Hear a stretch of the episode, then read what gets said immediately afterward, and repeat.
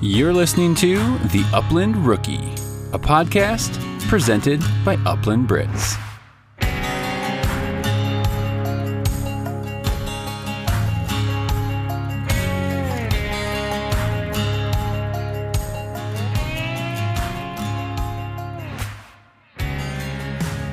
Welcome to episode six of the Upland Rookie Podcast. I'm your host, Will Larson, and as always, this is presented by Upland Britts. Now, today I am joined by my buddy, Cliff Enzor of Uplander Lifestyle we get to take a deeper look, kind of behind the curtain, uh, of the man behind Uplander Lifestyle, putting out some incredible premium upland clothing. Uh, some really fun designs, t shirts, hats, stickers, you name it. Cliff is doing it all. I love hearing his passion of, of why he started this and getting to know him and his dogs a little bit more. Fair warning, this is a Brittany heavy episode. Cliff runs Brittany's, I run Brittany's. Um, so just wanted to warn you that we will definitely definitely be talking about those Brits. But first, a word from our sponsor. At Eukanuba, they created the new premium performance lineup to help unleash your dog's maximum potential. The all new Eukanuba Premium Performance lineup features four different blends the Sprint, the exercise, the sport, and the work.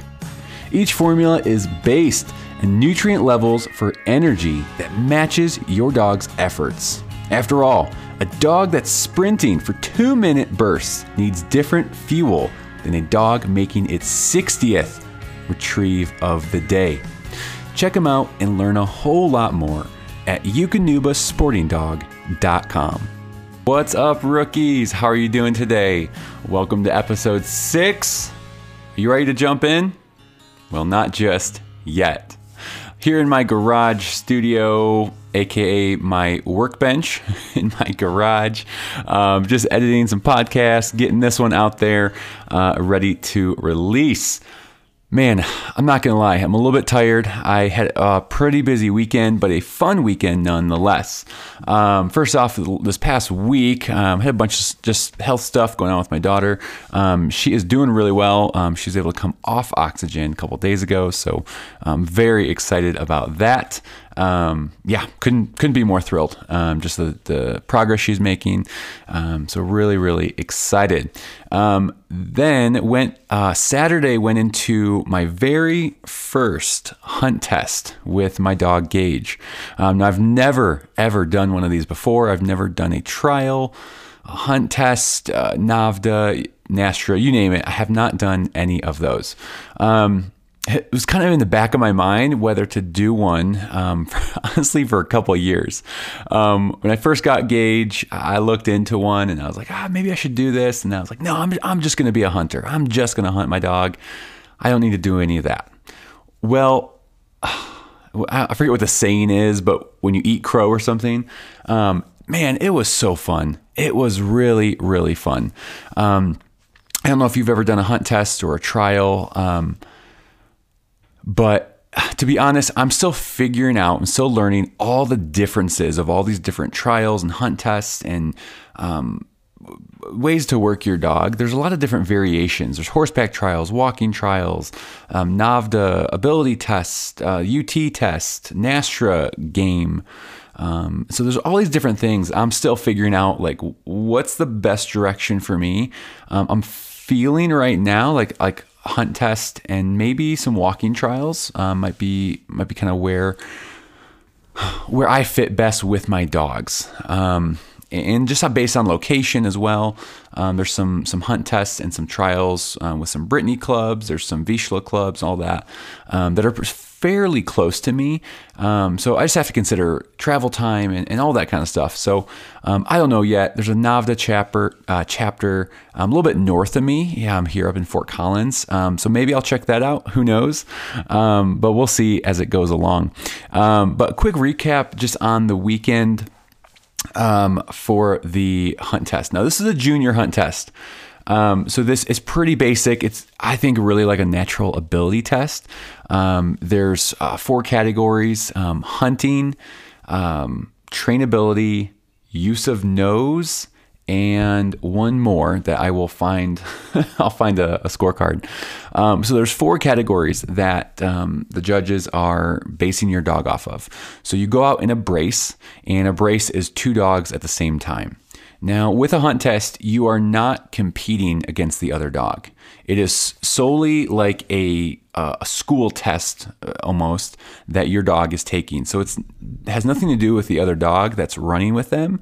This is the judge looking at your dog, how they are hunting, how they're working the field, and judging them solely. So this is not a competition against other people sure, it's fun to maybe find out some scores and see where you scored compared to other people, but that is not the intention of the hunt test. Um, so we get there on Saturday and um, kind of overcast. There was a rain delay in the uh, early afternoon. Um, so we had a run, I think a schedule at 5:20. So it was pretty late. Um, we got there a couple hours early. Um, got Gage staked out on the chain, got him some water, relaxed um, right before I got to the hunt test, I read somewhere, and this is actually, I do this with hunting actually. Um, I let my dogs out before I get to a hunting field, generally speaking. Um, if I can, if I have time, all that kind of stuff. I like my dogs to burn off that that kind of nervous energy that um, just let them let them run, let them tear up a field without uh, pushing birds. Um, so I did that with Gage um, before um, we ran.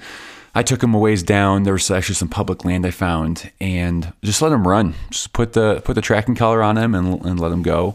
Um, really, just kind of loosened him up, let him let him run, so that when he got put down in the field to be judged, he was a little more under control. He already burned off some of that that crazy uh, bird dog energy. So um, I don't know if that's an insider tip. That's just what I do. Uh, I don't know if you do that as well. But, anyways, getting back to the hunt test. So, um, yeah, they they call you up um, when you are next. Um, you get your dog ready. Um, you cannot use an e-collar. So AKC has approved tracking only collars that you can use. Um, so I did have a, a tracking only collar. Um, so through on Gage, I just what I prefer to run on my dogs. Um, I just always like to have a tracking device on them. Um, so you each, so each brace mate or each dog gets assigned a judge, and the judges are on horseback. Um, so I had a really nice judge. I think his name was Gare, Gary, I believe. Super nice guy. Um, he's like, hey, I haven't seen many Brittanys out here lately. We, there used to be a ton back in the day. Um, you know, good looking dog. You know, blah blah blah. Um, so, so Gary was assigned to me. The other dog I was running with was a Vizsla. Um, so they kind of tell you the general direction of where we're going to walk in this this huge field. They say, "Hey, we got birds kind of up in that general direction, and then we're going to kind of watch your dog as they work the rest of the field." So they kind of give you an idea of of where we're going, where we're headed. Um, so that could kind of help you steer your dog a little bit. Um, so we took off and yeah it was it was kind of just like a, a hunting feeling. Um, there was some adrenaline pumping there was some excitement there. And uh, really yeah just got to you know watch Gage you know, work and quarter uh, back and forth really nicely. And um, the Vizsla that he was running with did really well uh, too. Um, Gage had two nice bird finds. Um, you know, so as soon as he goes on point, um, I just I yell point, just make sure the judges see it, can mark that and score that uh, that point and find he had. Um, and so yeah, so we, we finished that run. Um, again, he worked really well. After he had two bird finds, uh, the Vizsla didn't have any yet. Um, so uh, Gary told me he's like, hey, just just kind of hold back um, or bring Gage over this area. Let's let, let the Vizsla kind of finish out, see if uh, see if she can find anything. Um, so I kind of worked Gage on another side of the field, and um, then we finished up our run. And um, they said, "Hey, we'll get you your, your scores later, but um, all all good to go." So that was our run on Saturday. Um, we did ended up uh, we took off towards home um, Saturday night we were gonna camp, but just decided, hey, let's let's just go sleep in our own bed. It was not that far of a drive, so um, we did hit a crazy storm. it was a legit tornado uh, that touched down out here in eastern Colorado, and I got some cool pictures up on my social media. Um, if you go check uh, Upland Britts or the Upland Rookie podcast on Instagram, I think I put photos up there of the tornado is pretty intense. I've never driven through rain that heavy and wind uh, that intense before. So a little bit of a white knuckle drive back home, but uh, everyone was safe. No one was was injured or anything like that. So um, it was all good. Now, Sunday, we went back for two more runs of the hunt test and uh, it got canceled. it got canceled. The roads, first off, were really, really slick. These dirt country roads. Um, camper got stuck out there. They were slick and greasy as all heck. So, um, unfortunately, they did cancel it when most people were already there, which is kind of a bummer. But it is what it is. Um, they just wanted to make sure everyone was safe. The other thing was wind was insane, probably 40, 45 mile an hour gust, um, maybe even more. Um, so you think about running dogs in senior or master. I mean, this is a high level. No one wants to be running a dog in, in 50 mile an hour winds. So um, a little crazy. They called it off. Um, so I guess the hindsight was I, I was able to pick up my ribbon on Sunday uh, before I took off. So um, hour and 40 minute drive for ribbon. You know, is it worth it? Maybe, maybe. I'm not sure, but um, yeah. So, so overall thoughts on the on the hunt test. If you've never done one, I would say do it. Do a trial, do a hunt test, do NAVHDA, whatever it might be. Um, it it just lets you experience new things, lets you experience new environments with your dog, put your dog in new environments, um, whether your dog's young or old. Gage is on the older side, and so he was running in juniors, and so yeah, that's pretty basic stuff for him. But you know what? Um, it was fun. It was fun for me to see, you know, how a, an event runs like that, um, and and the people. My gosh, um, everyone I met. Um, I knew a couple people uh, that were at the event prior, so that was nice to have some familiar connections. But um, every other person I was talking to, um, again, this is a, a Vizsla club, so a lot of Vizsla owners. There's a couple Brits, a couple Weimaraners, all that. Um, but every person I talked to, I've never met before, and we just started striking up conversations on on bird dogs and, and hunt tests and you know where you're from and all that good stuff. So ton of fun, just meeting new people, um, getting a new experience. The other thing I was going to say is, um, I, uh, again, I am primarily a, uh, a hunter with hunting dogs. I, this option I think is a great option just to extend the season and to also test your dog. Um, as I go through the years and I'll, I'll, add more dogs and these dogs will pass and I'll, I'll have more dogs, I'd kind of like to see how my do- how my personal dogs stack up against each other. I'd like to see, hey, well, Gage did really well in this event and Gunner did well here and this dog so on and so on. Um, so I think it's a, a, fun way for you to be able to um, test your own dogs, compare, see you know what abilities, traits that they carry and that they have, um, so that you know what you're looking for maybe in a future dog. So that's one thing. The second is I'm no expert on this. I'm still still figuring it out. Um, talking to uh, uh my uh, Jeff, my mentor, last night actually after the trial, and we were we were talking about trials more, and, and he was like, "Oh, you should come out to a trial next," and and so there's a lot of, of options. Um, I am definitely gonna um, dedicate an episode or two to hunt test trials just to understand this whole environment more. I know it can be kind of confusing for people um, if you're new, if you're even not new.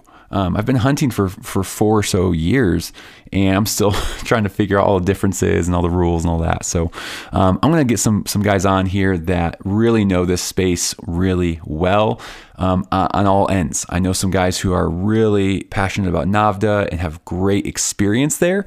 And I know some guys in the trial world, horseback trial, walking trials, you name it. So look forward to a fun future episode coming there. Well, should I do a listener question? I'll do a listener question. Let's do it. Um, Blaine writes in. Well, Blaine writes in, What do I need to know before bringing a new puppy home? Well, Blaine, thank you so much for writing in. And first off, if anyone has a question, please email me at uplandbritts at gmail.com or message me on Instagram at the Upland Rookie Podcast. Would love to get your question on the podcast. So, Blaine, great, great question. Um, I know there's a lot surrounding this. Um, I'll try to go through this fairly quickly, but um, I'll kind of break it down to maybe three or four things. Um, first off, a kennel. Get a kennel that is, you're not going to have to buy another one, is what I'm saying. Get a good quality kennel. Um, big piece of advice I would have with kennel is um, get a get the kennel size that your dog is going to be when they're full grown, but then break that kennel in half when that is a puppy. Pups do not like to potty and sleep in the same space. So if you have a huge kennel and this puppy's laying in there, well, they're going to go take a pee in the back corner and then come sleep in the front corner. It's going to make potty training, I think, a lot trickier. Um, I have, have been very diligent. I'll take a box or an ammo can and again, just block off the back half of that kennel. And it, it really, I think, has helped with potty training quite a bit. I know Dakota has something called the Forever Insert. Um, so if you have a Dakota um, G3 medium, they have an insert that you can adjust and, and get kind of micro adjustability, um, making this kennel smaller, bigger as your pup grows. So, really good option if you pick up a Dakota. Um, if not, just use again a box. Uh, um, anything to make that kennel smaller, but get a good quality one. Um, don't get a, a cheap $50 kennel that's two piece going to break, you know, if you drop this thing. Um, and it's an investment. It's part of the dog cost. Um, I know it's ex- they're expensive, but um, I think it's going to make it, it's safer. It's going to last. You're not going to have to think about it ever again. Nutrition. Um, yeah, just make sure you have a good quality food. Um, I think I heard someone say, "What you put in is what you're going to get out." If you put in crap in your dog, well, yeah, you're gonna get crap out anyways, but you know what I mean. Um, perf- when we're talking about high performance bird dogs, um, you're gonna want to invest in a good quality food. Um, I fed Gunner Eukanuba puppy, and I just made sure to ask the breeder um, to give me a little bit of what they were feeding him um, when I brought him home. So I made that transition really gradual. Um, so I would give him most of what the breeder was feeding, then I would add in a little Eukanuba puppy. Um, you do that over several weeks just to help their stomach adjust to the new formula. And then after three or four weeks, um, Gunner was was totally on the the Eukanuba puppy. Um, so whatever food you're going to get, get a good quality one and get some of the food that the breeder's feeding to help transition that puppy. Um, toys or lack thereof. Don't go crazy on the toys. I'm kind of in between. Some people are, hey, no toys for my dog. That's going to ruin my bird dog. Some people are like, eh, t- all dogs need to have toys. Um, I'm somewhere in between. Just don't go crazy. Um, toys with squeakers can be kind of annoying. Um, that pup's going to learn to, when they chomp down on that toy pheasant and they get a squeak, well, then when they get a real pheasant, they're going to I've heard this. I don't think I've experienced it really, but just be careful of too many toys, um, especially with squeakers. It, it can that dog's going to grow up and, and, think, oh, let me chomp down on this pheasant and see if I can get a squeak out. So um, I don't have a lot to back that up, but it's kind of what I hear. But also with toys, um, bumpers, I'll get some some bumpers from Cabela's or Gun Dog Supply or something simple um, that they can can use for retrieving, just for fun. Um, it leads into my next thing is just have fun. Low pressure with this puppy.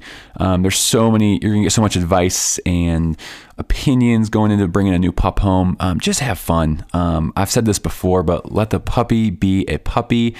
Just enjoy the experience. Um, last thing is leash and collars. That's kind of an obvious. You know, get a get a leash, get a collar. Um, I like the the I forget what they're called. It's like a D-ring collar um, or a safety collar on, on gundogsupply.com. Um, they obviously get a puppy collar, but then as they get bigger, I get one with a, a nameplate on it. Um, it has this this circular loop um, on the collar as well look it up. I think it's called a safety collar. They come in all sorts of colors. Um, those are the ones I run on my dog. Really enjoy them. Great, great quality. Um, these kennel or these collars are going to outlast my dogs. I'm pretty sure. Um, so check those out. With the uh, the nameplate, I actually put. I don't even put my name on their nameplate actually, um, and it's like a little name name tag on the collar. Um, I actually put two phone numbers, my wife's number and my number, our state and just our general area. I think I, I think I said Highlands Ranch, Colorado.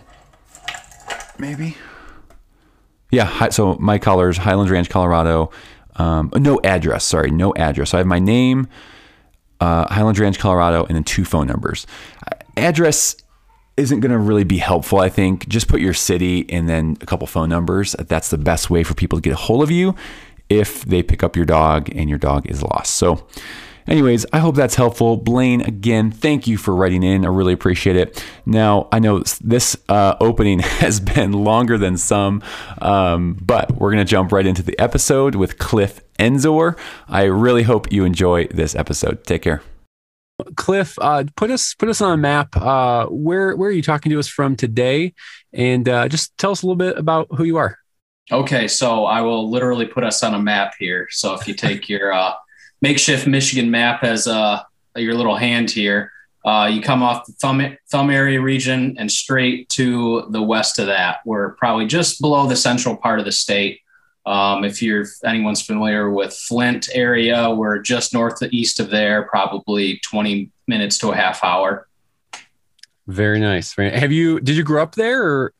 Um, I grew up south of here, probably about an hour south of where I currently live right now. Very nice. Um, and I just kind of, my wife and I ended up in this area just kind of through work and just odd opportunity throughout the years. Okay. Very cool, man. Um, how was this past season for you uh, hunting? Do you get out uh, as much as you'd like to? Yeah, um, I guess I, I, I probably didn't get out as much as I like to because for me it would be I'd be out there almost every single day if I could. But yeah, for, for the you. most part, um, spent plenty of time in the field. A lot of good, a lot of good days out there. Um, whether they're good or bad, you you can't complain. I think sometimes I take things a little too serious so to say. Um, and I find myself at times not enjoying it as much as I should. As I should, unfortunately, it's kind of a bad habit that I have um, that I try and break. Uh, but regardless, it's always it's always fun being out there. Um, I just get a little too worked up over some of the minor things for. For some reason, for sometimes, but regardless, it's always a good time to be out there with friends, family, and the dogs, of course, and just being being away from everything. And that's what makes it so enjoyable. It's just being out there, being away from everything that's going on in your daily routine of your life. Absolutely, man. Now I'm glad you said that. I, I we might be similar in that way. Um, I do most of my hunting solo, just me and the dogs, and uh, I, I'm constantly finding myself just kind of picking apart every every little aspect of, of the hunt, of, of the trip, of the dogs, myself. Mm-hmm. Um, not to mention my poor shooting, but uh, but I, I think I'm trying to trying to push myself forward. And and uh, I was talking with a buddy the other day.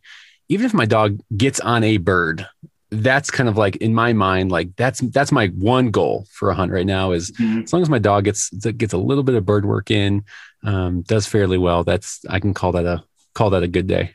Yeah, yeah. There's some of those days where you're you're down in the bottom of the ninth inning. It seems like, and you've been striking out all day, and dog's been working good, but you just haven't had opportunity for whatever reason. And then finally, it comes together at the end, and you you know your dog gets on a bird, and you're like, all right, Yep, I'll take yep. it. That's, yep, that's worth right it. the, the for me, you know, two three hour drive was worth it. So, uh-huh. are you? uh Speaking of that, how close are you to to bird cover? There, are you driving a couple hours, or can you be on on birds pretty pretty quick?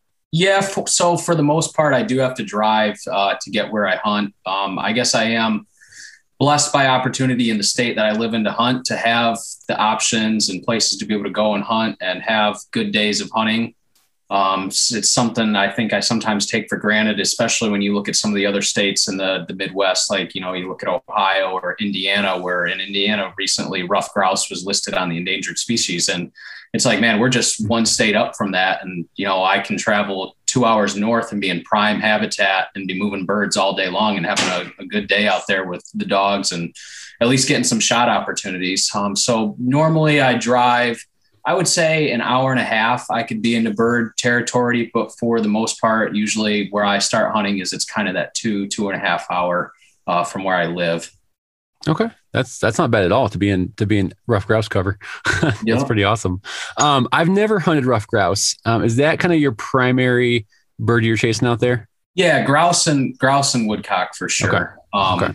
there is some hot spots in the state where you can pheasant hunt um, but it's it's very limited and it's few and far between. It's definitely not like grouse hunting, where grouse hunting you can go, you get past the the, the mid section of the state, probably an hour north of from where I live, and you can find pretty much from east to west across the entire state a place to hunt grouse and woodcock. Uh, pheasant hunting, it's just kind of now more or less limited to some hot pockets here or there where there just happens to be a splash of habitat mixed in on some some ground that's gotcha. available to hunt to people. Okay. But yeah, as far as grouse and woodcock going hunting, um, yeah, we have almost unlimited options to be able to go th- hunt throughout the state, and that's what makes our state so special, especially when you look at the amount of public land that's available to people.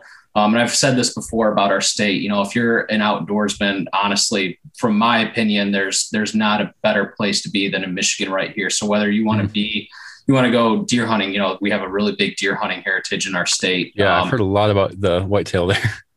Yes, and then so even if you're an up, then if you're an upland hunter, you have basically the whole northern two thirds of the state um, through the lower peninsula and the upper peninsula included to be able to go and chase ruffed grouse and woodcock. Um, we have so many, you know, we have millions of acres of public land available to us. So you don't have to be a landowner or somebody that has, you know, access right down the road from you to be able to go hunt. You can travel, spread out, yeah, find different really places nice. to hunt and explore. Yep. That's really nice. I, I find myself um, again. I've never hunted Michigan, but I'll at nighttime I'll I'll go through onX and just start picking random states and looking through their their oh, yeah. uh, yep. public land yep. access. It's it's pretty cool. Michigan definitely has uh, definitely has some acres. Yeah, and you know we also have you know the Great Lakes surrounded by. So if you know you're somebody that's into fishing, you can go salmon fishing, walleye fishing. Um, I'm talking you know world class fisheries available right yeah. in our backyard here. If you want to go camping, side by side riding, snowmobile riding in the winter, all these trail systems set up in the northern part of the state. So you know if you're a person that's in the outdoors, this is the the state to be. Oh, for and sure. I've always, and it's something I've kind of taken for granted a little bit, but now that I've, I see it for what it is, it, it's, it's really special to be able to have all that available in our backyard here in Michigan. Absolutely, man. Wow, you are you are pro Michigan. Makes me want to makes me want to get up there. Um, yeah, I'm, man, I love uh, it here. Yeah, I'm. Uh, I grew up in the suburbs of Chicago, and so we'd go up to Wisconsin a lot. Um, ATV, fish, all that kind of stuff, and yep. it, was, it was beautiful. Uh, when I was younger, we didn't. I wasn't really into hunting then, um, but I look back now and I'm like, man, I was so close to Wisconsin. I could have could have got out there a little bit more. But um, all right. Uh, oh, I was going to ask about uh, okay, so woodcock and ruffed grouse. Um, everything I've seen, again, just hunting videos, whatever it might be. Are you? Is it like? I mean, super tight cover. You're kind of pushing your way through, like can barely get a shot and get the gun up, swung around. Is or is it? Is it different than that? Because my no, you, my perception is very tight, heavy cover. No, you're you're right on the money. That's that's exactly what that is. is. Okay, um, close quarter combat, I guess if that's what you want to call it. well put. So yeah, you're hunting in um, young forest growth. Um, so places that have saplings that are growing in, uh, heavy brush, a lot of undergrowth as well coming in, and it's it's really tight. It's close. Um, some of the spots seem impenetrable to to get to when you're looking at it from a distance and you're about to walk in. But yeah, that's that's it. So if you're going to grouse hunt, you better be ready to, as my my my wife calls it when I take her, get dragged through sticks. okay, well put. Well put. Um, so, Cliff, something I've been asking uh, some of the guests on this uh, this podcast is just tell me a little bit about um, how'd you get into hunting. Now, my guess is you grew up in Michigan. Sounds like you've been doing it for a while. Um, but kind of a twofold question. Tell us a little bit about like your upbringing. What, were you a hunting family? And then two, I mean, if you have any kids, like how are you helping pass that along uh, uh, to your to your kids? Yeah, so I was born and raised into a family that hunts. My dad has been a big outdoorsman ever since I can remember. I was always going on go, growing up through school, I was going deer hunting on Friday nights instead of going to football games.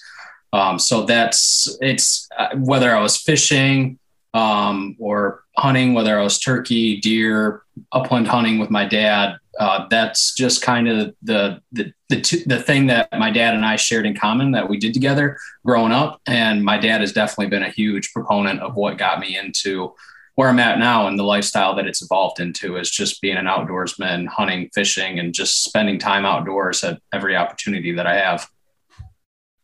That's awesome, man. That's awesome. Do you do you have kids right now? I do not have kids. Oh, well, have kids. Okay. I guess let me take it back. I have three dogs. So okay, okay. I consider them my kids right now. So how are you passing on the hunting tradition? No. pretty pretty easy. That's awesome, man. Yeah, it's it's it's cool to see uh, just everyone's background and and uh, a lot of people like myself. Uh, we grew up fishing and outdoors, but I didn't start uh-huh. hunting until I was later. Um, so it's just kind of fun to see everyone's story and, and their unique uh, upbringing with uh, with hunting and, and bird dogs. So. Yeah, I guess you could consider me, you know, pretty cliche for a lot of people in the industry that hunt. You know, you grow up hunting, but you know there's there's a lot of that outside of it. And it, it sometimes we kind of get sucked into that vacuum of thinking you know that's the only way that you can be an outdoorsman or go hunting or be into that type of stuff is by growing up doing it. And it's you know it's far from the truth. You know for for example so i look at my own family and kind of the how it's spider webbed out a little bit. So my dad's side of the family he comes from he has uh, two other brothers and a sister as well. And my grandpa his dad was a big hunter and he would always take them out as kids hunting and stuff. But for whatever reason, my dad was the only one that carried it on. And so my uncles and my aunt didn't get involved with hunting at all. Um, and then I have multiple cousins on that side of the family as well that they didn't, they were never introduced from hunting as well, but they knew kind of from our past, you know, our, our past history of our family, you know, that hunting was, you know, sort of a thing. They see me out sure. hunting and stuff. And I've actually been able to introduce a couple of them to hunting and taking them out uh, hunting with me. So, you know, they've they've been open to it, and it's not just something that you have to grow up doing.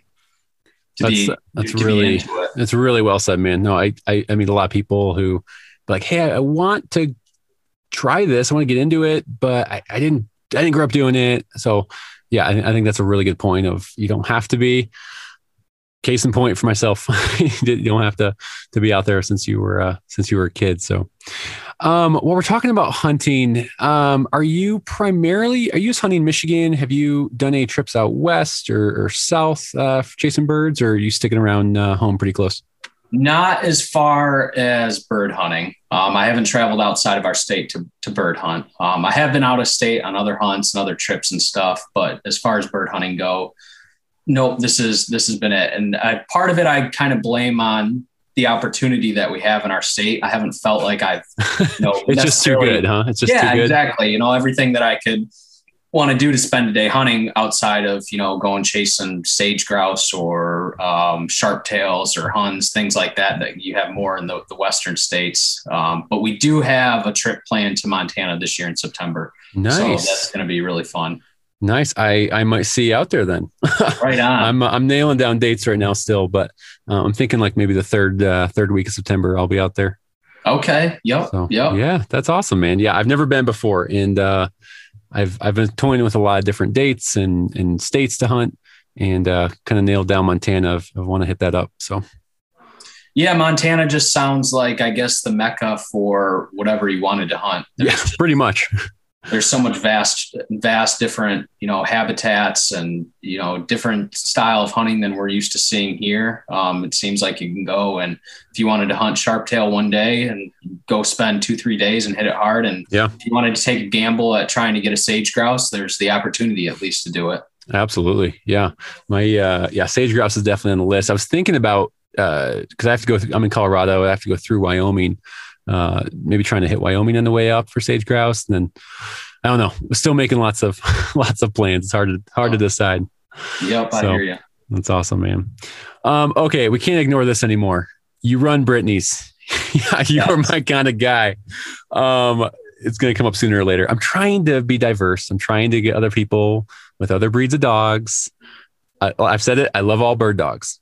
I am just partial to the Brittany's. Um, the same way. Okay, okay. Nothing against other dogs. I interviewed uh, my buddy Matt the other day. He runs GSPs. They're fantastic dogs. Um, but Brittany's are, are where it's at for me. Um, talk about your Brits, man. You got some great looking dogs. Um, yeah, just just tell us a little bit about them. Um, well, yeah, I guess, you know, first off, thanks for the compliment on them being great dogs. I, I hold them to a high standard and sometimes my, my standard probably is a little too high, but we always train for, we always train for hundred percent, even though it's not always, you can't expect hundred percent all the time out of a dog. Um, but yes, I do have I have three Brittany's, I have two livers, and one orange dog now. Uh, I've kind of been known. That's right. I saw, I saw, that you picked up the orange one. Uh, what a couple months ago or last yeah, year? the day day after Christmas she came. Okay. Nice. So I guess if you want to call her our, our Christmas present dog. there you go. Did you intentionally go orange or did it just happen? That was the litter. Yeah, that was just that was just the liver okay. or the the litter. It was uh, all orange dogs. Um, but I'm not I'm not partial to col- color, even though the livers do hold a special place in my heart, and I do really enjoy the look of the liver dogs. Yeah, those are nice. Um, but I'm in it for more of you know the lines and the dog that I'm looking for rather than just the color. Yeah, no, absolutely. Always, always what they say: pick the parents, not the not the puppy, or pick the yeah. litter, not the yep. puppy. yeah, yep. firm, uh, firm believer in that. Um, so talk about training a little bit. I mean, from your social media at least, um, it looks like you're you're training quite a bit. You're working on retrieve stuff. You're working on steadiness, all that kind of stuff. Um, just talk about your your kind of your method, what you do, um, especially in the off season.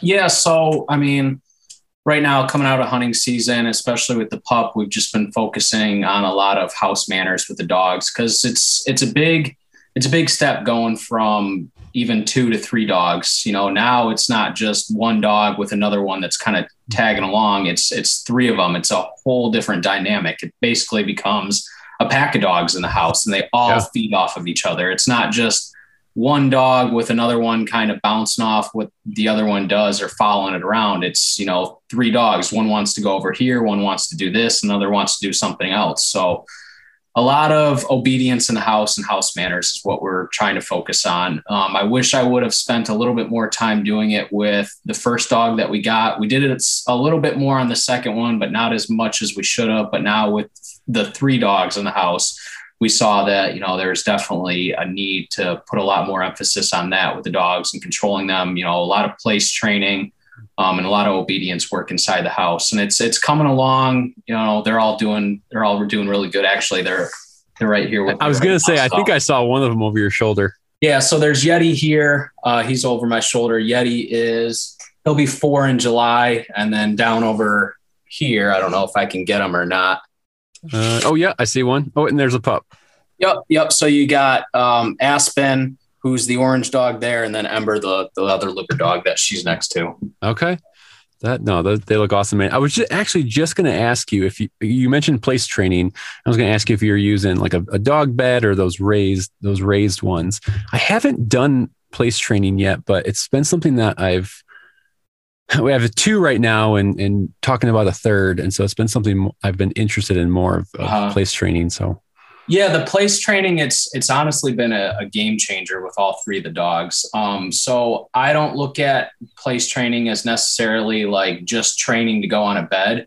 It's wherever i tell the dog to go so if I want you in this corner of the room, you're going to go over and stay in that corner of the room and stay there until I release you. Or if the only place that you have available to go right now is up on the sofa and that's the only place I can put you to stay calm for the moment, I'm going to put you on the sofa and you're going to stay there until you're told to, to be released or move again. That's awesome. Um, so right now we do have a couple raised beds. Um, we're with the, the younger dog we've been working on place training since the day she came home, basically, and okay. kind of molding her into that uh, free shaping form of staying on a bed and being rewarded for staying on the bed.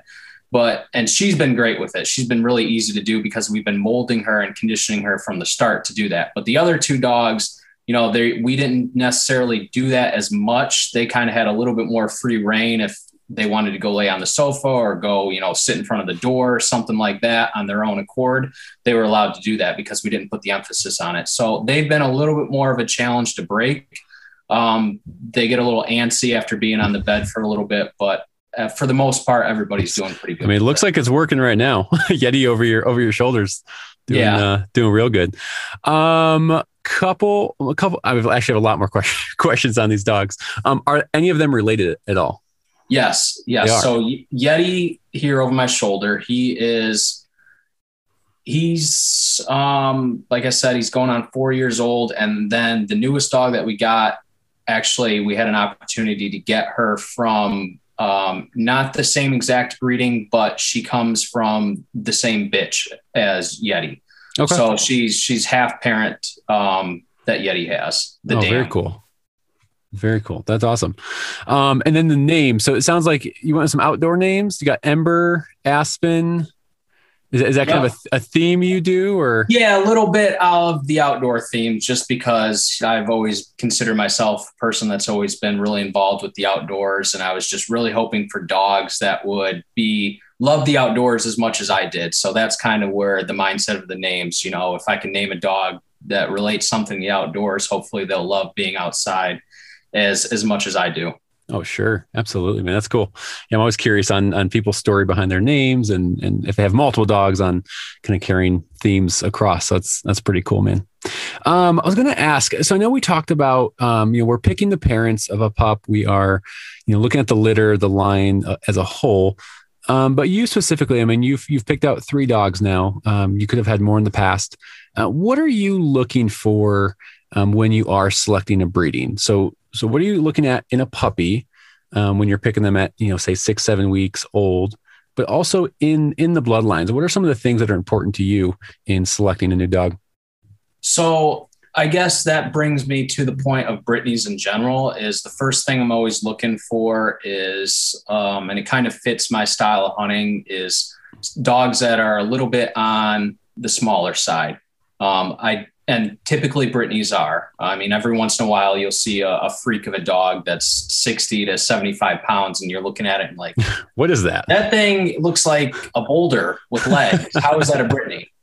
But for the the most part, I like dogs that are are smaller um, for two reasons. They work out really well in the house, and they also seem to have a little bit more of a st- stamina better stamina than some of the bigger dogs that I've seen run that seem to make it, you know, an hour or two and they get worn down pretty fast. You know, the smaller dogs seem to have a little bit more of a stamina and can last a little bit longer. And then when you get inside the, the breed of Brittany's, then I kind of look at it a little bit closer as is, okay, I don't want a dog that's big and bulky because some Brits that you'll find are really jacked looking. Um, there's there's a difference between um, jacked and toned. I hmm. guess so That's to say. So, uh, to put it into reference, there's um, I've been fortunate to go on, you know, a lot of hunts out west and do a lot of travel to a lot of different places and speak with a lot of different guides. And uh, every mountain guide that I've ever talked to has said, yeah, it's it's really funny when all the guys that come out here, you know, big, strong, muscular dudes, they're all jacked up, they're big, they're in shape, obviously, but they're overall they're built, they're bulky and muscular. Yeah. So they think that just from that as- aspect, they're going to be able to race up the mountain and nope, get up it's there. Not going to happen. Not going to yeah, happen. So so and all the guides that you ever see that are on the mountain are you know lengthy they're they're skinny not a huge build and yeah, they'll they might not win in a fight versus a guy like that, but they'll make it up the mountain a hell of a lot faster and still be able to go get to that second half of the mountain than the guy Absolutely. that all of a sudden gets up there and he's like, "Holy crap, what did I get myself into? I'm going too fast. I got to slow down." So I like dogs that can run for a long time and have the size to be able to help them out to run for a long time. So once you get, I, I pick from that that's the kind of style I like. Yeah. Then I look at it from kind of where I'm picking my dogs from is I like dogs that have a lot of go to them. So I typically look towards some of the more of the field trial lines. They don't necessarily have to be a big running dog, a dog that's going to range out three, four, five hundred yards, but a dog that's going to be able to have a lot of go in it, a lot of energy, be really jacked up, move really fast, have a really good gait to it, and not be like a, a clunky, cumbersome dog moving around in the field. So that's kind of the style that I look for in dogs. That's awesome, man. That's really good. Are you when you when you talk about size? I mean, again, we know Brittany's average range. Are you looking at? Does that come into play when you're looking at parents of saying, "Hey, I want one or both of the parents on the little smaller side"? Yeah. So I guess it doesn't necessarily have to be both. I look at more of usually the build of the dog. I like dogs that have a really trimmed athletic look to them. They're a little lengthier to them, not necessarily a bigger, bulkier dog. So if and, if, I will I will say that's that's pretty true. Looking at I'm actually I have your Instagram up right now. I'm looking at your dogs. They are, they look a little taller, but but very slim. Yep. So yep. I kind I kind of see what you're talking about. Yep, and those the smaller dogs also they they're they seem to be a little bit more nimble in the field. Um, I, I probably what I'm aiming for overall is a, a Brittany that's probably a little bit taller than most Brittany's out there or what you would think for yeah. the standard, but I kind of like that little bit of extra length on them. Um, as long as they're not like a big bulky, wide sure. or or heavy build dog. Yeah, no, that makes that makes perfect sense. I uh, uh you know when I'm hunting in, in warmer weather, I, I, can it makes a big difference if you have a slim toned dog who's also conditioned. That's important yep. too, but um, it's uh, they can get around a little bit easier. They're they're carrying their weight a little bit better than a say a 50, 60, 70 pound whatever breed it is.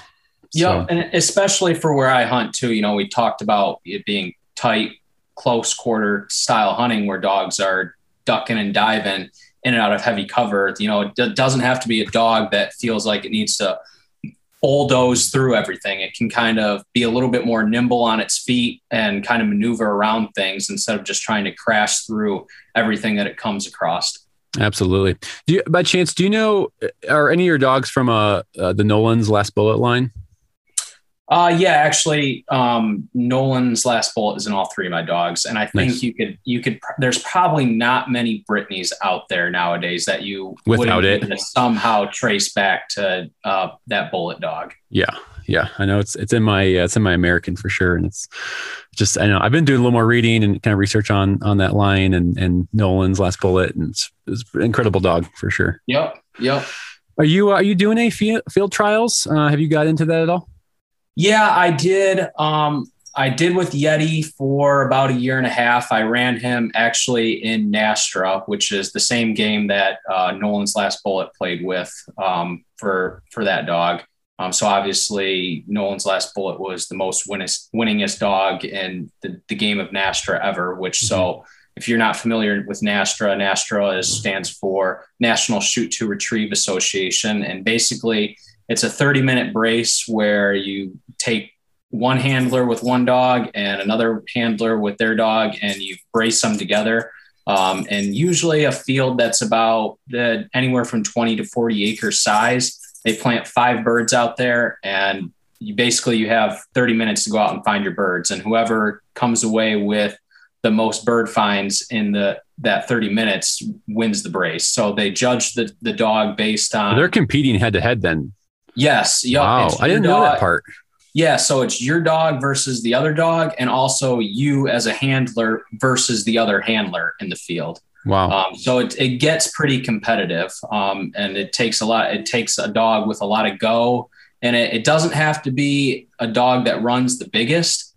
Um, a lot of people, it, this is where I kind of got uh, off track from the game a little bit because what you find is a lot of people train their dogs to play that game to a T. So they usually plant the birds in the four corners of the field. So let's say your your field is a big square rectangle. Mm-hmm. They'll plant one bird in each corner of the field for the most part. Sometimes they change up a little bit. They'll maybe they'll do it in a diamond shape instead of uh, a rectangle shape where they plant the birds. But there's five birds planted. Usually they'll put one in each corner of the field and then drop a bird in the middle of the field as your fifth bird, as your bonus. So what and, as handler, you can go any direction you want to start. Correct. Okay. Yep. Yep. You can if you want to take off and and go this way, and your your your opponent goes the other day, way. That's totally fine. Or if you want to run neck and neck with your brace mate, you can do that too, and run your dog right alongside him as well. Um, it's it's really just how you see the field and how you want to play it, depending on where your your opponent's going. So, and what happens with a lot of these guys that are really into it is they will train their dog to play that game to a T. So they'll they will spend the time training their dogs to run basically in a circle around that field because you can uh, train you can train a dog to do anything you sure. want. You can train a dog to pattern how you want. You can train yeah. a dog to to run any pattern, run a field however you want. And so a lot of people will train a dog to run that one circle around a field and there's your four birds. So you would, and they plant the birds with quads as well. And it's sure. really, it's really interesting seeing this happen is when the dog figures out how to trail the quad. Oh, just trail birds. the where the quad was. Oh, yes. so you could literally, if you wanted to play the game, you and you had the right tools and setups to do to be able to master it, you could set a dog on a stakeout and you could take off from a quad, zip down one side of a field, have the dog visibly watch you on the quad, go plant the bird, and then run that dog straight down that line. And eventually it's going to start associating. Yeah, it's, it's going to pick up. Oh, I just, I'm just going to smell this, these tire tracks and the, and the yep. gas. yep. So sometimes you'll see a dog go out there and it burns through five birds in under 10 minutes. And it's like, what in the world did I just watch? What just happened? That dog just took off from the gate and knew exactly what it was doing and where it was going. Um, and that's kind of where it's a fun game to play and it, it, it, you know the competitive side of it is can be fun but sure. at the same time you know you you can't always compete with guys that are you know have the resources to be able to strictly sure really really hone in and train train for that. Have you yeah. have you tried anything else besides NSTRA or just just toyed with that a little bit? Nope just that. Um i have done a few like fun hunt tests here and there but outside of that not not a whole lot. Just nice. usually training my own dogs. Okay. And with Nasher they are they are scoring for retrieve. Is that right? Yes. Yep. Okay. Yep. They they do judge on the retrieve. Okay. How um so how's that with your with your personal dogs right now? Uh, have they all been pretty natural? Have you had to force break any of them? What's that process been like? Yeah, so I guess my my process has kind of evolved from the first dog to the third dog where I'm at now. Um, the my approach to training now is just more or less conditioning the dog. So anytime the dog does something, whether it's right or wrong, the dog is being conditioned to do that. So if the dog can, everybody says that dog training is about repetition.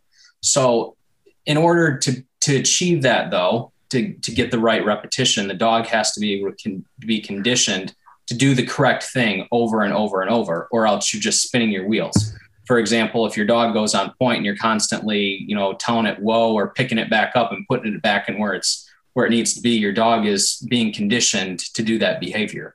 That's just kind of how I look at it. So with the first dog, I kind of used a little bit more force. Whereas, okay, if you don't want to do this, we had some fun doing it, but now you want to do other things. Well, I'm just going to make you do it.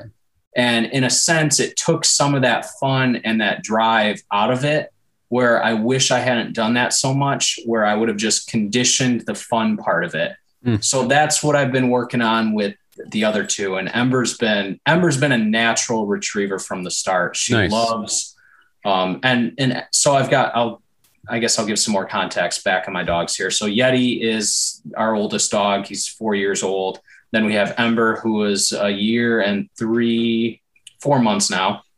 And then we have Aspen, who's five and a half months.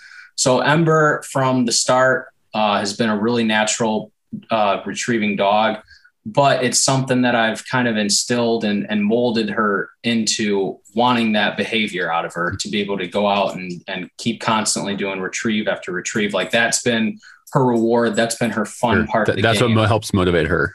Yep, yep, exactly. And I use her if I'm if I'm trying to teach her something new. I often use her her her drive to retrieve as her reward to be That's able to, to do that new task that I'm trying to teach her. That's awesome. Um, yeah, my so Gage, he as a as a so he's my older four uh four year old or almost four year old Brit. Um, he was not okay. Sorry, as a puppy, he loved retrieving for the first few months. Like I was like, this is awesome. He's like, he's gonna be a natural retriever. And then maybe like six seven months, I don't know if I just I did it too much with him. It just became kind of boring almost. Um, but then he, after that, he he just showed no interest in in retrieving live or birds, bumpers, whatever. Um, so during during lockdown, COVID, all that, I did uh, force breaking myself, and it, it's it's still not 100 percent on birds, but like bumpers and all that, like he's great on those. And so I just got to work now on on transitioning that consistent yard work to consistent bird work now. And so that's that's kind of our goal for this year. Yep. Yep. Um, tell me about. So it's not many people you meet with three dogs. most most guys are having one, maybe two. Um, are you? I know you just got your third going into this season. Are you going to try to hunt all three together? Are you are you the mindset that you like to keep them fresh and rotate them out? Yeah, definitely um, fresh and rotating them out. There probably there'll be some times where I'm gonna be like, all right, let's just let's go out and have some let's, fun for yeah, an hour. I'm put gonna, them all down drop, and go. Yep, I'm gonna put you all on the on the ground here and let's just see what happens. Let's go out and have a good time and hunt together. But for the most part, it'll be rotating dogs in and out, um, especially on longer weekends or longer trips where it's nice to have that dog power. Um, you know, I, there was this year with Ember um, being in the mix last season. Um, there was a few times where I noticed it really helped paying off or rotating dogs. So last last uh, September through January, Ember was seven months old through uh, almost a year old. She turned a year in January. So basically, from her seven month old to a year is when her hunting season started. And all I did for the summer was gunbreaker. Um, introduced her to a couple birds. She was she's she was steady. She showed that she knew how to point a bird. So once I realized that on planted birds, I said, "All right, this is good. You know what you're doing. You like birds. You can point. I'm taking you off of planted birds before you figure out the game too much. Yeah. And I'm going to start and I'm just going to run you on wild birds the rest of the season. But we're not going to have any expectations. I'm not going to hold you to a standard or anything like that. I'm just going to drop you on the ground. I know you like birds and just see what you do. And just it, my mentality with her was you're going to go out there and you're going to hopefully find a few and just learn to work with me and cover and start to figure out how to find birds. And that was my biggest expectation with her. But she was still a young puppy. So she had a lot sure. of puppy with her. And so I didn't, I probably ran her maybe 25% of the time. So if okay. I hit, if I hit four spots throughout the day, I ran her at one, maybe the occasional two times.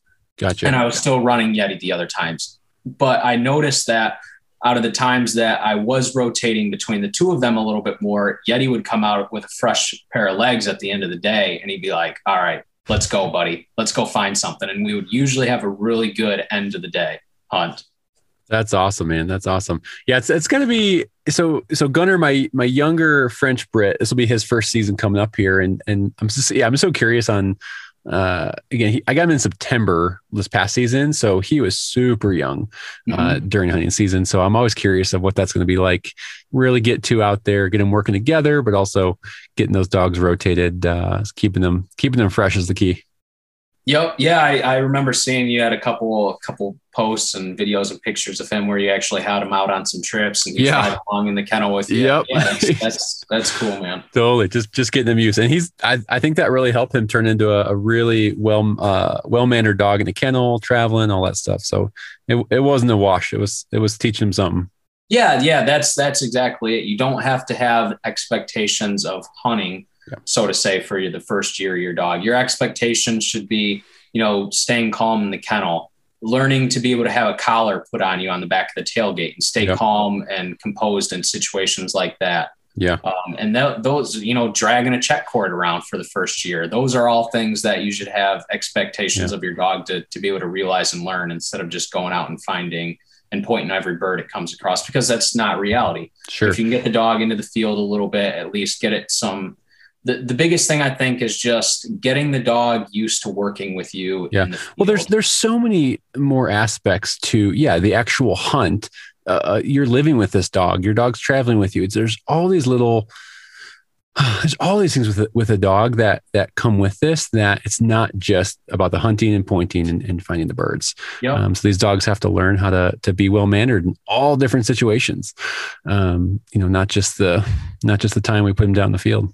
Yeah um, especially so if, if you want to look at like you know where i hunt in michigan back to being tight you know nasty stuff where you don't have the most visibility that's a big learning curve for the dog is learning how to navigate with you through those woods. So I've seen a lot of people come up and hunt with me that their dog hasn't been introduced to that before. It can have excellent recall, um, whether you're in the yard or out in an open area, but then you take a dog like that and you drop it down in the woods like that, where it runs 40, 50 yards out and it can't physically see you anymore and it's now all of a sudden you know things get a little echoey in the woods you know dogs get turned around and all of a sudden your dog is two three hundred yards out and people are standing there standing going oh geez what do i do? My dog's never done this before. It's yeah. a learning curve for the dog to be able to learn how to navigate those woods with a handler.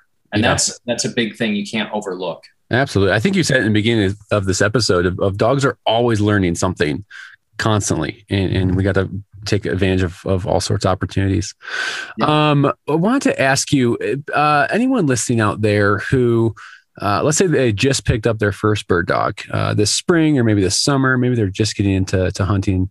Um, wh- what's some advice you would give someone picking up their first bird dog, uh, approaching uh, their their possible first season coming up? Have fun. That's it. That's why you get the dog, right? Is to have fun. Very that's, well said. That's that's really about it. Especially first year with a dog, no expectations other than just have some simple manners and be able to be mindful of you. But other than that, have fun. Don't go. Don't get frustrated. Don't get mad. Don't get down on yourself because you see other people going out there and you know they're flashing puppies that are pointing birds at you know 15 weeks old and then you're sitting here with a, a five month old dog and your your dog runs in on a bird and blows it up and you're going well, what what the heck is wrong? I'm I'm seeing all this other stuff, and you know my yeah. dog should be pointing too. And you can't put it you can't put a timeline on a dog. So just go out there and have fun with it. That's oh, the big thing. Everything don't Put a timeline. I might title the episode "Don't Put a Timeline on a Dog." that, that can't be. Uh, that cannot be overstated. Um, all right, brother. Let's uh let's talk a little bit about this Uplander lifestyle. Um, first off, I gotta say, you put out some killer uh, designs. Um, your your dog breed series, some of your shirts, your stickers, all that good stuff. Are you doing this design work yourself? Yeah, all of it is done. I do it all myself. It so is incredible. Well everything, done. Thanks, man. I, I appreciate that a lot. Very well done. Um, so, so, for those that don't know, what is Uplander Lifestyle? Give us an overview. So Uplander is basically um, we're I guess first and foremost now. I don't like I don't like calling this exactly what it is, but at this point in time, I guess it is what it is. We do um, design and sell apparel. Um, and I don't want to sound like a salesman because that's not what I've ever wanted the brand to be looked at as is just somebody that's trying to hustle and sell product. But we do sell um, apparel that's designed around for people that are really into upland hunting. So uh, we make stuff that are for, you know, I look at it as this way: apparel is a big part of people and who they are because you're you're wearing something if you're going to wear something, you're going to want to wear something that represents you. I mean, look at me. I'm wearing a, a camo vest right now. It's obviously because I'm an outdoors person. Yep. So people that were big in upland hunting, I felt like they didn't have that many good options to choose from. And there was nothing that was really in that space. And when I was started getting back into upland hunting more over the last, you know, half dozen years and just looking at the industry, the industries felt very outdated, so to say. And whether this was how media was being portrayed in the industry um, or things were or companies were trying to get their messaging across every just everything just felt outdated hmm. and so i guess even to back up and build on that a little bit more so i've worked in the outdoor industry my entire career so um, i primarily work in the big game industry for my day job but if you look at um, like the whitetail industry I want to say it's probably five to six years trend wise behind everything else out in the modern day market. And then you look at waterfowl, it's probably another eight years behind everything. And then you get to upland hunting, and it's like way back there. It's like, oh, yeah. And I'm not, and I'm not saying that upland hunting should change in the sense of of what it is at the root of it because there's always going to upland hunting is always going to be about the birds and the dogs. That is 100% of the focus of that. And that's that's the timeless part of it. Mm, that's yeah. never going to change whether it's 2050 or it was 1952 that part of it's never going to change. But what can change is our messaging how we promote the sport um, how we're trying to draw people in. And i looked at the industry and said how can i how can I help somehow? And my, I'm not some person that is, you know, going to sit here and give people expert advice on training their dog or um, how to become a better upland hunter or things you should be looking for out in the field because I'm shit, I'm still a novice at all that stuff. But what I, what my background enables me to do is to be able to create things that represent people that um, people can connect with and things that people can wear and be proud to to wear that is who they are as upland hunters. So that's how I looked at it and said, I know my strong suit is in marketing, it's in design. How can I combine that into upland hunting to help keep pushing this industry forward? And from there, Uplander Lifestyle was born and evolved into what it is now. And in doing so, I wanted to also, you know, turn that back in to be able to promote our sport and give back in ways. So, you know, for example, you know, it was a big part of, you know, from the start being able to take you know a percentage of each sale and give it back to conservation. I was, I was just going to ask you about that. I think that was so cool. You you posted something about that maybe a couple weeks ago. Um, that I, I, love that. I think that's such a cool uh, model to have and, and build that into your brand. Yeah, because it's it's from my perspective, working in the outdoor industry my entire life. You look at all these companies that are founded by pretty much okay every every company out there is for the most part in the outdoor space is founded by people that are hunters or enjoy doing that type of work and everybody likes to sit there and say well geez hunters are a dying breed how do we change this and, and you have all these companies out there not saying that all of them are like this but how can you look at it and say if if everybody knows that our sport is dying somehow how can you just sit there and try and make money off of it and not do anything about it? Absolutely. oh, well like said. A big eye-opening part from what I've experienced in the outdoor industry is outside of you know the Pittman Robertson Act. There's nothing else that these companies are doing to try and give back or get you know new faces involved with it. They're just selling their product and that's sure. about it. Sure. So I wanted to do, it was kind of at an odd point in my career where um, the company that I worked for was in the middle of this, a sale. Um, the company I worked for was being sold off to another entity that or, or new buyers were purchasing it. And I was just looking at it. It's like, man, there has to be more than this of just starting a company and building it up and selling it and mm. that be it. So how can, what can I do to create something that you know can resonate people but it also gives allows me an opportunity to give back in one way or another and also promote our sport absolutely and that's you, how i kind of found myself into what i'm doing now with uplander that's awesome man are you primarily working with like pheasants forever quail forever bha what are some of the organizations you're you're working with to give back yeah, so um, definitely Pheasants Forever, Ruffed Grouse Society. Um, like for example, there's um, in our state right now, we just donated, you know, um, a sum of money to a, a, project that's going on to improve habitat for woodcock in the southern part of our state. Oh, so cool. being being a part of things like that is actually a pretty cool and, and special thing uh, to me. And so we, we, we do things like that within our own state, and then also just making um, donations, uh, a blank donation to Pheasants Forever or Quail Forever, our Ruffed Grouse Society. Um, there's a couple smaller organizations every once in a while that um, somebody will jot down. Like for, for instance, I just had an order today where somebody um, they included where they wanted to have their two percent of their sale donated to was uh, a bird dog or a GSP rescue site in Texas. Oh wow! So yeah, we give the we give the customer the freedom to be able to oh, state. Oh, that's awesome! Want, I didn't know that. Yeah, who they want it donated to. So it's not just inclusive to Pheasants Forever or Ruffed Grouse or that is or whoever. really cool. whatever nonprofit organization you want. Wow, that's awesome, man! Bravo. What's uh, what's the best? I guess best selling uh bird dog shirts you're you're doing right now. You got you got uh, you got a few different breeds on there short hair. Sure. Okay. Oh yeah, yeah. I was uh, I was just listening to uh, I think it was on the Wings uh, podcast recently, and they're doing that Bird Dogs for Habitat campaign. Yep. The dang GSPs, man, they're they're leading the charge right now. Yep.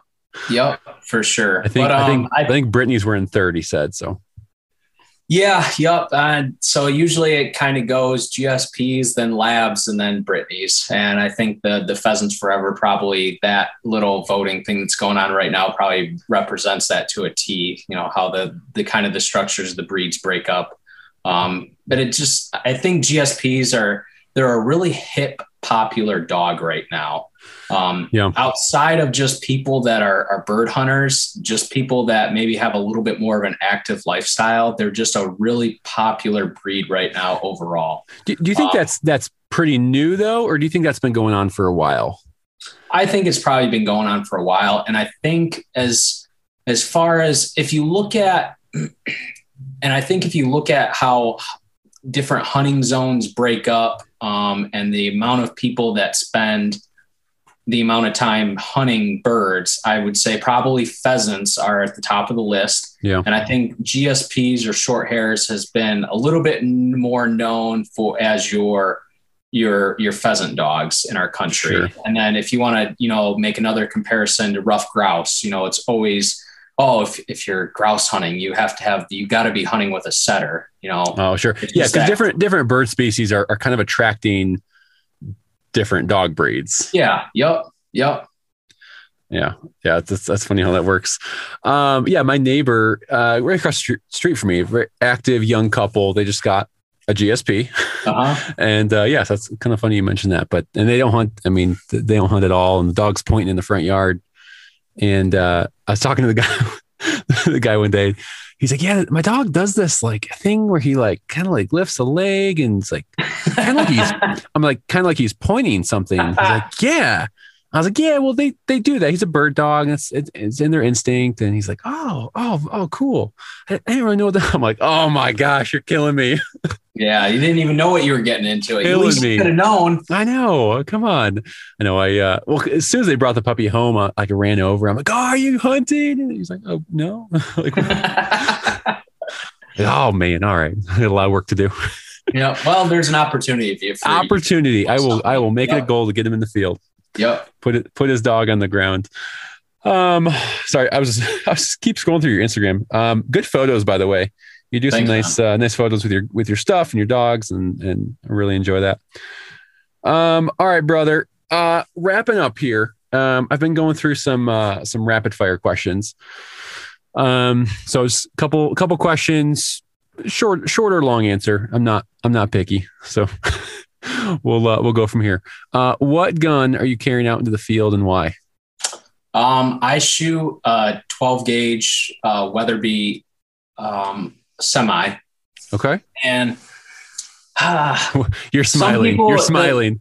The, the, the purists out there would probably frown upon me for shooting a 12 gauge a little bit, but at the uh, end of the day, I really don't care whatever. because it's, it's more pellets in the air and it's I shoot the gun good and it's just it's just it's a versatile gun. I guess you could say that about a 20 gauge as well, but I just I don't know for whatever reason I've always enjoyed. Hey, the, the, sorry to cut you off. The real the thing you said there that's important is you shoot it well. Yes. That's that's the most important thing. I guess I, I kind of I laugh at sometimes at people that are like, oh, if you're gonna have a truck, you gotta have a V8 in it with, you know, 500 horsepower. But no. I'm kind of like that with my 12 gauge, I guess, in a sense, because I'm like, well, if you're gonna shoot a shotgun, you might as well have a 12 gauge. Oh my gosh. what is wrong with people? There's this uh there's some a guy at this hunt club I go to and I think it was right after my my first season with Gage. Um, I was kind of telling him about my, my first season, and we did okay. Found some birds, and he was like, "Oh, well, that's because you got to have a, you got to have a flushing dog. You got to mm-hmm. that you can't you can't hunt pheasant with a with a pointer." I'm like, I'm pretty new to this. I'm, i got all down on myself. I'm like, oh shit, did I, did I pick up the wrong dog? and uh, but no, no, you can still do it. You can hunt pheasant, whatever you want with it with pretty much any dog. Um, yeah. So, so don't let those people get to you. Um, okay. If not a Brittany, what's your second favorite dog breed? Oh, man. I don't, I'm not familiar with this breed and I've actually never seen one work, but I've always had my eye on uh, a Munsterlander. And I think oh, it's okay. because there's a little bit of a comparison, probably between the liver Brittany's that I have, and you're attracted dog. to those liver, man. Yes, that's I. Yeah, I like. There's a the theme. There's a theme here. But um, but man, it, I would probably have to go with that as my answer. I'd probably be interested to see what some of those dogs could do. Um, it might not be your typical dog that a lot of people would say. If I'm getting a hunting dog, I'm going to get a small Munsterlander. Sure. But I, I don't know. I'm I'm somebody that usually for whatever reason doesn't go with the trends as like, oh, I'm going to get a short hair because, sure. you know, that's just what, you know, they're apparently a good pheasant hunting dog and that's just what I'm going to do. That's, so yeah, it would probably be. Okay. That's, that's a good choice, man. I, I, uh, I've seen a couple, I, couple, of those out there. I, and maybe if it wasn't that, and I almost feel dirty for saying this. Don't say it. Don't maybe say it. I will go with a pointer just oh. because. We're talking, we're talking English pointer, right? Yes, they're okay. known for their athleticism. I'll applaud you for that. They're yes, they're known for their athleticism, athleticism, and their their drive and want and desire to find birds. They are and, and they are stylish. And man. I dig that. And I dig that about bird dog. Yeah. And apparently that's what pointers are all about. And I've seen a lot of them run, and that's what I like about them. That's but awesome. I don't like tails, and I don't like dogs that are so jacked up crazy like that so to say. Not that there's not that they're not biteable or trainable. It's just my style is just a little bit more on the Brittany side. The, that tail is a big deal for me. Yeah. That's a big deal. Uh favorite bird species to hunt? Grouse. Ruffed grouse. Ruffed grouse okay rough no. grouse. Got it. Um how many species of birds have you shot over your dogs? Three. Okay. grouse pheasant woodcock. That's been it I mean, I guess I've shot some chukar at preserves. And oh, sure, like sure, sure. I, I, saw, I, I count I've those. Shot, I've shot quail during training as Whoa, well. so we're up to five now. I guess so. That escalated. okay, all right, we're up to five. I count the preserve birds. Okay. And if you want to throw in a pigeon too, definitely count pigeons. God, my dogs have had too many pigeons shot over them. Um, last question: favorite uh, beverage of choice after a hunt? Um, a Labatt's. Labatt's. Labatt's Blue? Yes, Labatt's okay. Blue. I think I've only had that once. Yep. It's more of a, a northern Midwest thing. Like okay. you go outside of Michigan or, you know, Minnesota or Wisconsin and nobody really knows what it does. I, you know, I've gone down to like Kentucky for a few work expos before and they just look at it, you know, like they have no idea what you're talking about. So it's, it's more of a, a niche here in the, the Northern Midwestern states. So yeah, that's, that's usually the beer that I drink. All right, man. Good choice. Well, Cliff, uh, this has been a blast, man. Thank you so much uh, for your time tonight. Just uh, just chatting about your Brittany's and Uplander lifestyle. Um, if people have questions or they want to reach out to you, what's the best way to do that? Oh, just hit me up right on Instagram. So Uplander underscore lifestyle um, just shoot me a message, comment anything. You know, I usually try and do my best at getting back with people, um, just for out of the aspect of respect, because I've been in positions where I've sent people message or notes before, and I'm like, dude, at least you could acknowledge it and write back. So it's like I, I always, it's like I know you've seen it. I know you yeah. saw the message. Yep. No, I, am with you on that. Well, um, well, thank you very much, everyone. Check out uh, Uplander Lifestyle again. Cliff puts out some great photos, great apparel. Uh, I've been loving all your uh, all your design. So keep up the great work, Cliff. Yeah, absolutely. I appreciate it, man. Good talking to you, and thanks for having me on. Absolutely. Always like talking about Brittany's. Oh, Never, I know. I know, right. Won't ever take an opportunity not to. Yeah. You, I mean, honestly, I, I'm, I might be like 10 episodes in of, of recording episodes. And I think maybe only you're the second Brittany person, maybe. Uh-huh. I think I'm doing okay with with uh, yeah. diversifying. So, yep, that's try, cool. trying not to shove Brittany's down everyone's throat, even though they are the best dog. Come on now. Yep, there you go. I'm get a bunch of hate mail, but all right, Cliff. Uh, I'm going to end this recording, and then uh, we will take off here. Well, that is a wrap of episode six for the Upland Rookie podcast. Thank you once again for choosing to join me on this episode. I hope you enjoyed that conversation with Cliff Enzor. Hope the Brittany talk wasn't too much for some of you. Sometimes that is going to happen when you get two people who are passionate about the same breed of dog. I've said it before and I will say it again. I truly love and appreciate every bird dog breed out there. They each have their own unique qualities and abilities that make them unique and special for so many people. So, no matter what, what breed you choose to run, um, there is no wrong breed of dog to hunt with as long as it gets you outside. Well, once again, please share, rate, and review this episode. Share it with your friends or family members, coworkers, or your hunting buddies help get the word out there, and leave a rate and review on Apple Podcast if you can. Would really, really appreciate that. Well, remember, if you're not lucky enough to hunt with or own a Brittany, any bird dog is better than no bird dog. Go put some miles on those boots. Until next week, take care. That's it.